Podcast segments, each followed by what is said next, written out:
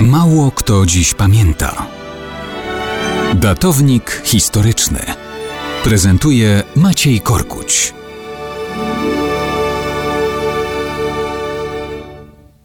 Mało kto dziś pamięta, że w 765 roku urodził się cesarz wschodniorzymski Nicefor I.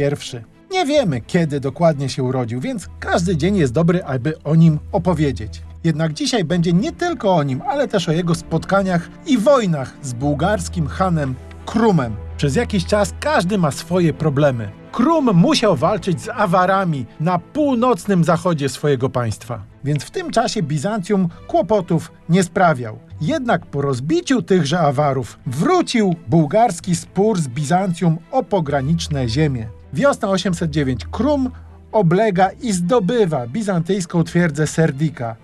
Burzy ją doszczętnie.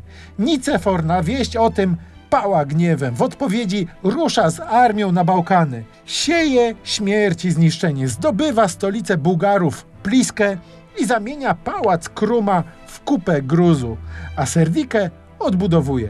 Ale na tym nie kończy. Wzmacnia garnizony, zbiera jeszcze większą armię i już w 811 roku ponownie rusza przeciw Bułgarom. Krum wobec przewagi wroga pokornieje, ale Nicefor odrzuca jego propozycje pokojowe. Ponownie idzie na Pliskę, ponownie ją zdobywa i ponownie rujnuje świeżo odbudowany pałac Kruma.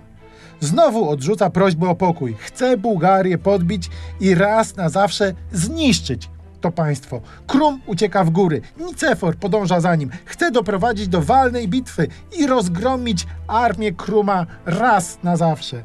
Ten unika walki. Ale w końcu w górskich wąwozach na przełęczy Wrbica wojska Nicefora wprowadza w zasadzkę i zadaje tam Bizantyjczykom totalną klęskę. To jest masakra. Sam Nicefor zostaje pojmany i ścięty.